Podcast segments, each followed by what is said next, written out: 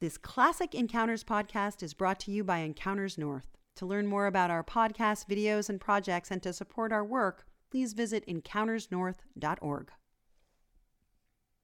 Deers looking at me and listening. I'm a little reluctant to start talking.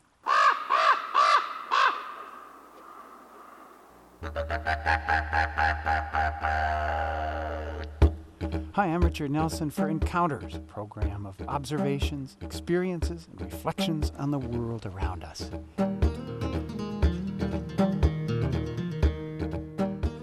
Just ahead of me, about 40 yards right now, is a Sitka black-tailed deer. It's on the beach along the outer coast of Alaska on a midwinter morning, feeding on kelp that's been washed up by a recent spate of very powerful storms. This deer is one that I've been watching and very, very slowly approaching for about the past hour, allowing it to gradually get accustomed to my presence as they will. I've actually been talking to myself for quite a while to see if I can't get this animal used to hearing the strangeness of my voice, a sound that undoubtedly this deer has never heard before. It's a very nice sized buck black-tailed deer. Quite a thick and tall rack of antlers on this deer's head. It's a little bit late in the season. I would have guessed that any of the bigger buck deer would have shed their antlers by now, but not this one. That is perhaps a reflection of the fact that it's been a very mild early part of the winter along this part of the Alaska coast. Oops, deer suddenly snaps to attention. The ears now up and honed toward me again. There's something about deer that I find completely enthralling. There are few wild animals anywhere that have the deer's mix of artfully contained physical power. As I look at the musculature in this deer's shoulders and haunches, combined with explosive speed and almost preternatural grace and elegance.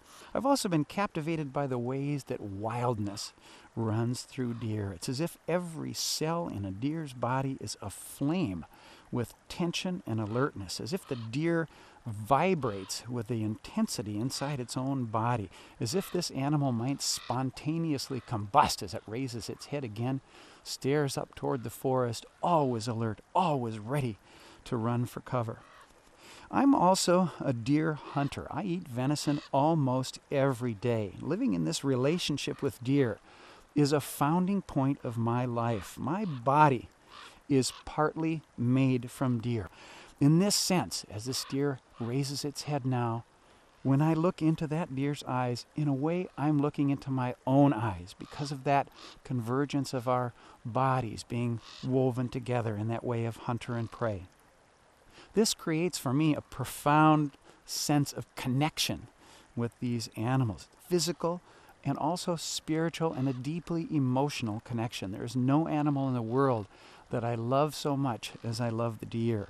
I've now walked a little bit closer to the deer. It's chewing apparently quite comfortably, but also keeping a good eye on me. I've moved past that little stream, or at least part of it. There's another little branch of it just ahead of me as it flows across this beach. I'm also fascinated by the ancient, intricate, many dimensioned relationship that deer have with humankind. For thousands and thousands of years, deer have been the most important large game animal for native people throughout most of North America. Now, it's important to remember this humans have been the dominant predator on deer probably since the very first people came to North America, 15,000 to perhaps 25,000 years ago. It's possible that human hunting has actually influenced the evolution of these animals, helped to create the qualities that we love in deer that cryptic coloration, explosive speed, elusiveness, even the wildness itself inside this animal. It's important to keep this in mind, I think, when we speak of the deer's, quote, natural predators, as if that somehow didn't include ourselves. Venison, of course, is a staple food in many Native American tribes. They'll also eat some of the internal organs, the bone marrow, the fat, And then the deer hides, very important, as a source of material for clothing, for bags, many other objects. The hooves of deer, used for ceremonial rattles among many tribal people in North America, and the bones used to make tools. Now, deer are still important today for Native American people all over the continent, and that includes the Tlingit and Haida people who live along the coast of southeast Alaska. Many traditional Native Americans are great deer hunters. They've developed some extraordinarily ingenious ways of stalking and hunting deer. That's based on an encyclopedic knowledge of deer behavior and ecology, accumulated over thousands and thousands of years of observation and practice among Native American hunters. Now, in traditional Native American knowledge, the nature of the deer extends into realms far beyond those recognized by modern biological science. It's as if only half of the deer's natural history is visible through the methods and the perspectives of science, and it leaves out the other half. What's that? That's the spiritual dimensions, which are equally important in Native American traditions. Deer are far more than just animals, far more than just biological organisms as we understand it. Deer move among and are part of a pantheon of living spiritual beings. Every deer, including this one that now looks over its back out toward the sprawl of the ocean behind it, now leans back down and begins to feed again. Every deer has a watchful, sensitive, powerful spirit. And the hunter who takes a deer then offers prayers and offerings to that spirit. And many tribes around North America, deer are honored by elaborate, beautiful rituals, dances, ceremonies. For example, the Yaqui Indians, who live today in Arizona and in northern desert country of Mexico, they hunt deer on the shimmering cactus flats on the dry bedrock hills of that country. In Yaqui ceremonies, there's a single dancer, perhaps the most important, the paramount dancer among them all, who wears a headdress made from a deer's head. That would be a white-tailed deer from down there in those deserts with quite small antlers. It's uncanny and gorgeous to watch. He moves exactly like a tense, alert deer as he dances. Yaqui people say that the spirit of the deer enters that dancer. And so the dancer becomes both a person and a deer. Well, in Yaqui tradition, that dancer may be called Saila Maso. That means little brother deer. There are songs for the deer dance which are considered in Yaqui tradition to be the deer's voice coming through the human singers. For Yaqui people, the deer embodies the beauty of the surrounding desert world and the richness of the environment that has for so long provided food for Yaqui people. Oh my gosh, now I understand why our deer kept looking up toward the forest. Another deer has walked out, and it's also another buck deer with even bigger antlers. What a surprise to see these two large buck deer. Another tribe down in the southwest deserts, the Navajo people who live in New Mexico. They speak an Athabascan language quite closely related to the native languages of interior Alaska. Navajo people also follow a rich and beautiful religious tradition of sacred stories, poetry, and chants, and one of those traditions is called the deer hunting way. In a book called The Navajo Hunter Tradition, an elder named Klaus Chisani tells an ancient story the sacred deer people in that story explain why hunters must always respect their kind, must always respect the deer. And here from that story by Claus Chee Sonny is what the deer people say.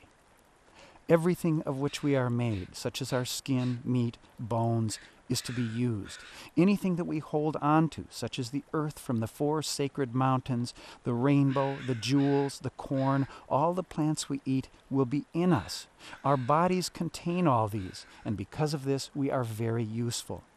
The usefulness of the deer is the foundation which has been laid. It serves as an example for other things. This is what is meant when we say the deer are first in all things.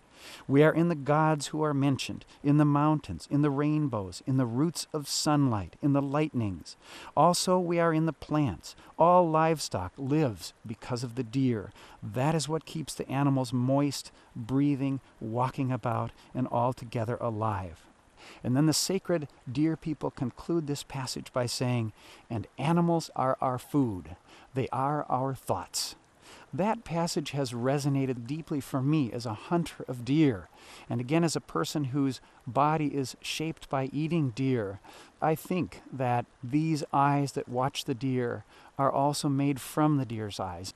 Tlingit people who live along the coast of southeastern Alaska have an elegant and I think inspiring deer tradition. The deer in their language is called Guwakaan, and it is the embodiment of peace. An honored person who's designated as a peacemaker to settle disputes within the tribe is called Guwakaan, the deer. Tlingit elder Pauline Duncan explained traditional ways of treating the deer that were published by the Alaska Native Knowledge Network. And if I may, I would just like to pass along a couple of things that she said. Always speak respectfully about deer. Don't joke about them. Don't brag about your hunting. Never waste any part of a deer. Share the venison with others. That can help with your hunting success, according to Tlingit tradition. The deer, it's said, offer themselves to hunters who treat them with respect. Oh, I see the deer now, just to my left, looking straight at me. Oh gosh, this deer is really close, still standing under a spruce tree and just looking out. Now, I'll be a little bit surprised if this deer comes out because I'm standing here so close to where it is. Well, we'll wait and see. Well, the European colonists who came across the Atlantic to this continent brought with them a totally different viewpoint on deer and on the entire natural world. First, those settlers were astounded by the tremendous abundance of deer, the great bison herds, the thronging waterfowl, all the other wildlife. Imagine it had been hunted for so long, yet there was such abundance here. They were also amazed by the spectacular, unaltered beauty of the North American continent. They were hardly able to comprehend the richness and the pristine qualities of the American land. So different was it from their other homeland in Europe. And so they called it a wilderness, as if no one had ever lived in this place. Those colonists and the ones who came after them launched into an era of intense, unrestrained exploitation of the American resources. They cut down vast areas of forest, clearing land for farms, cutting for lumber, for firewood, there was unregulated year round hunting at that time for subsistence and for the market, for the commercial markets. Venison was sold in stores, in restaurants. The deer hides were used for leather and for making clothing, other objects.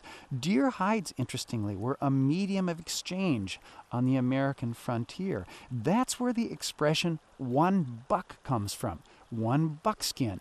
So deer hides were used like money. Our deer now coming along cautiously but also a bit casually. This is a fairly small deer. Oh, stops suddenly, looks at me, ears up, ears laid back, walking now across this same little stream that I'm standing in. Luckily, I'm straight downwind from her, so she's not going to get my scent. The peak of that commercial and subsistence hunting for wildlife in America came between 1850 and 1900. Wildlife historians have called that era the period of greatest hunting pressure on wildlife ever. For example, six tons of venison were shipped from one little town, Litchfield, Minnesota, to Boston just in the month of December 1882. Our doe is now walking in that wonderful kind of staccato rhythm, pumping her head, high stepping straight toward the other two deer. They're both standing on full alert, looking at her, not looking at me, but a bit of tension now as she turns, looks at me now, drops her head, and feeds. Now I've got all three deer fairly close together just over here. Biologists estimate that in America, before Europeans arrived, there was a population of 15 to 25 million deer. By 1880, that population had dwindled to just 500,000, and some experts of the time predicted that white-tailed deer were going to become extinct. Then, by the early 20th century, some prominent Americans began to speak out against the loss of forest and the extreme overharvest of wildlife. This gave rise to our modern era and idea of conservation. It was led originally by hunters and fishermen, like the outdoor magazine publisher who was named George Bird Grinnell, a man who reached a very wide audience in America. Most importantly, however, it was Theodore Roosevelt, the Republican President of the United States from 1900 to 1909, who really spearheaded the American conservation movement a whole community of conservationists, most of them prominent people in the eastern U.S., started to set up private game preserves where wildlife populations they hoped would begin to recover. And then out of that came the idea of national public lands, like wildlife refuges, national parks, places where they could keep areas of land both protected and open to everyone. During his presidency, Theodore Roosevelt added millions of acres to the national forest system. He established five national parks and 17 national monuments. He created the National Wildlife Refuge system to protect habitat, to increase wildlife populations, and to assure that there would always be public access for hunting and fishing. There were also at that time stricter regulations on hunting and fishing. Some of the states, in fact, closed all hunting for deer for quite a while. Others had very short seasons, and almost everywhere, hunters were only allowed to take bucks. In any case, by the year 1900, deer were literally gone from many parts of the eastern United States. In states like Virginia, transplanted deer were brought in from places like the Midwest, places that still had some deer left. Over 4,000 deer were transplanted to Virginia beginning in 1926. Now, here's something interesting. Today, there are about 900,000 white-tailed deer in the state of Virginia, where the deer was once completely gone. The annual hunting take in Virginia was less than 800 deer in the mid-1920s. Today, it's about 200,000 whitetails every year. Well, those kinds of figures reflect the fact that deer have an absolutely amazing ability to multiply. A lot of research has been done on deer in a place called the George Reserve. It's a one and a half square mile research area in the state of Michigan, surrounded by a very tall deer proof fence. No deer can get in, no deer can get out. Listen to this whitetails inside that enclosure were reduced to 10 in number. In six years, how many do you think there were in there? 212. That's quite an illustration of the incredible reproductive fluency of deer. A wild deer population can double every two years despite road kills, four legged predators, and regulated hunting. There are now about 30 million deer in the United States. We've come all the way back to the number that existed in this country before Europeans arrived. 75% of the states today report that they got problems with deer. There are so many deer, they've moved into the suburbs, they're living in people's yards, they're living even in densely settled urban areas, munching on people's gardens and shrubbery, carrying a very serious illness called Lyme disease. About a million deer are killed on the roads of America every year by cars and trucks. Those accidents on the highways cause about 200 human deaths and 29,000 injuries every year. Incidentally, compare that to about 150 accidental deaths by hunting. In other words, accidents with deer are causing more human deaths than hunting does every year in America today. Well, there are no suburban deer problems in Alaska, but black-tailed deer, in fact, are often seen in yards and around the edges of towns, especially in southeast Alaska. Blacktails are also spreading north. They're starting to show up, for example, in Anchorage. We have an interesting thing going on now. Our two buck deer one of them is coming over, walking very directly up to our doe. They're only about 10 feet apart. He stops, looks at her, looks at me. We're kind of at the tail end of the rutting season, the mating season for deer, and I wonder if he's kind of taking a look to see if she might be interested in a little romance. Oops, looking straight at me, I was moving toward him. No, no, he's looking at her again now. She is undoubtedly a lot more interesting than I am. Well, down there in the lower 48 states, those abundant deer are causing other kinds of problems as well. For example, in parks and nature preserves, especially in the eastern states and in the Midwest. Deer are eating tree saplings. They're destroying shrubs and small plants so that nothing grows on the forest floor. No young trees are surviving to grow into older trees. This is causing declines, sometimes very serious declines, of ground nesting birds, small mammals, reptiles, amphibians, all because this one large species is so abundant. All over America today, people are debating ways to solve these deer problems. The usual ideas they talk about include leave the deer alone, let nature take its course. This means severe damage to wild habitats. It means economic losses to farmers. It means those car accidents and other problems still going on. And it eventually will lead to a mass starvation of deer. So the let nature take its course doesn't have a whole lot of cachet, at least among biologists. How about trapping deer and releasing them somewhere else? A very expensive process, usually several hundred dollars per deer. They also have very poor survival. 25% to 85% of deer that are trapped and relocated die from the shock of being handled that way. There's no vacant habitats in any case where you can release those deported deer. Every place has already got more deer than it can possibly handle. And if you do trap deer and move them somewhere else, the population where you took those deer out will quickly bounce back with newborn deer every year. So it's an endless process. What about birth control? Always favored by a majority of people who are surveyed about deer problems. Big hope for the future? Perhaps. It can be done today, but it's extremely expensive. Generally, about $1,000 or more per deer. And it's basically unworkable because every doe in the population has to be treated. And where you do have those now infertile deer, more deer just keep filtering in from the surrounding countryside. What about reestablishing the main predators on deer? Those would be wolves and mountain lions, a widely supported idea. But having enough of those kinds of predators to control deer populations in the farmlands and ranchlands and suburbs of America is really a complete pipe dream. Culling of overabundant deer by professional sharpshooters is now done in lots of neighborhoods and preserves around the lower 48 states. They have very few shooters. They work from elevated stands, so they're shooting down. It's safe, it's effective, still costs several hundred dollars per deer, and need I say, it's controversial. A lot of people have an impassioned objection to that idea. Then there's public hunting in those fairly densely settled areas. It's by far the most effective and cheapest approach to controlling deer populations. Often the hunters are required to take only the does, which is the only way you can really control deer numbers.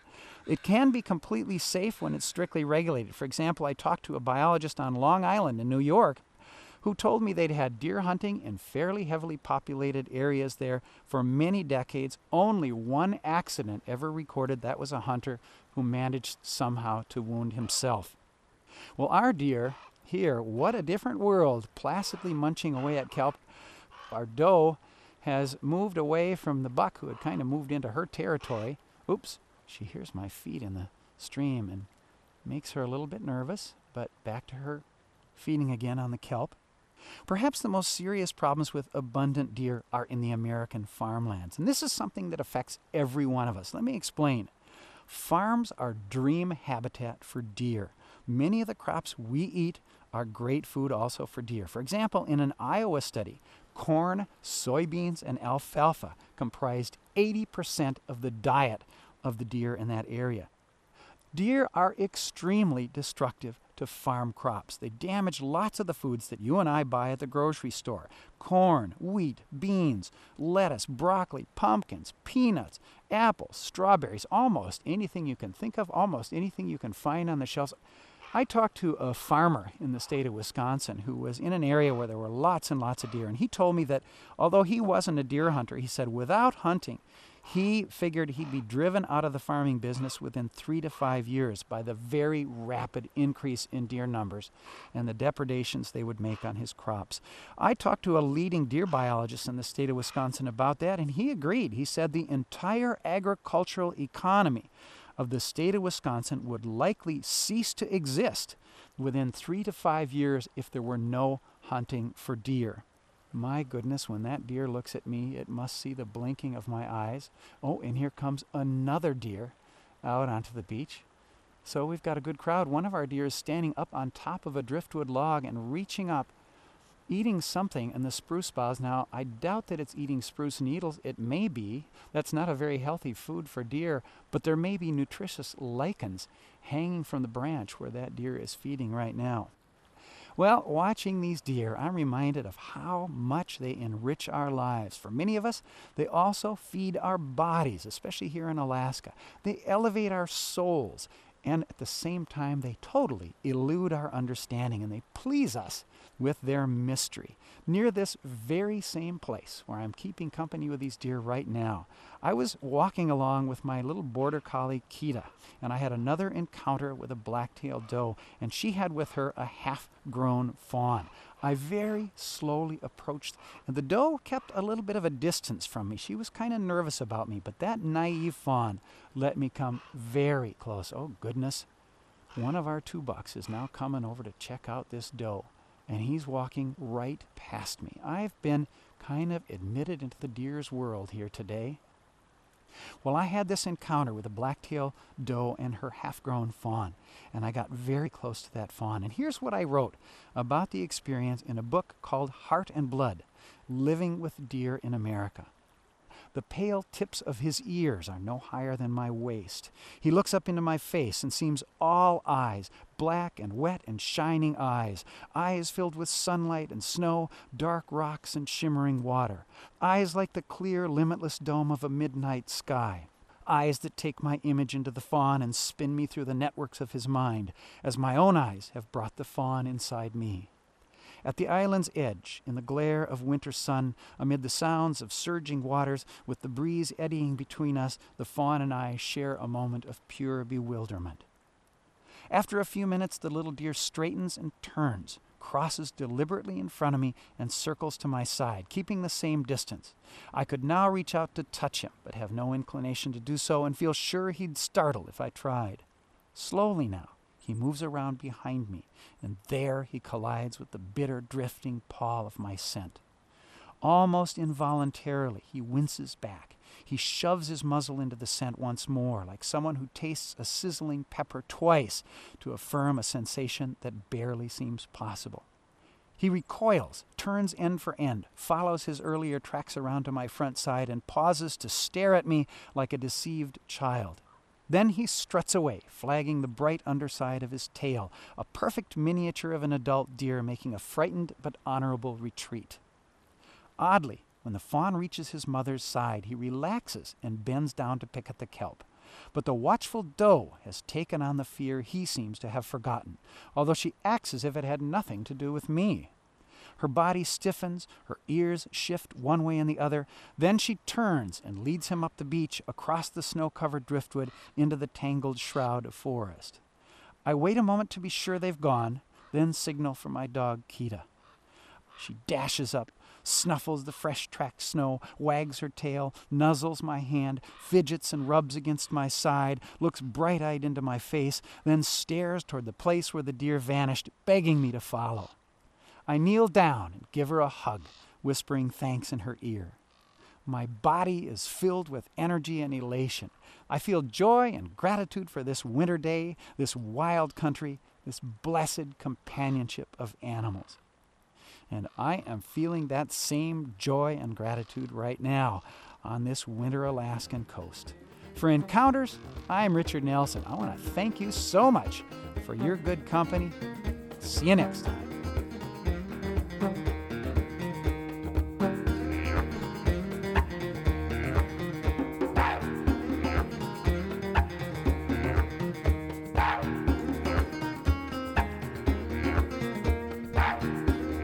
Encounters is a production of Raven Radio, KCAW in Sitka, Alaska. The writer, host, and executive producer is Richard Nelson. It's edited and produced by Lisa Bush with special consulting from Ken Fate. Theme music by Outback. Funding for Encounters is provided by Martha Wyckoff, Jerry Tone, the Kenneth Johnson Family Foundation, Robert Osborne, the Alaska Conservation Foundation, John Norris, Susan Cohen, Gerald Lorraine, Philip James, and the Scott A. Nathan Charitable Trust. For information on purchasing CD copies of this program, visit kcaw.org.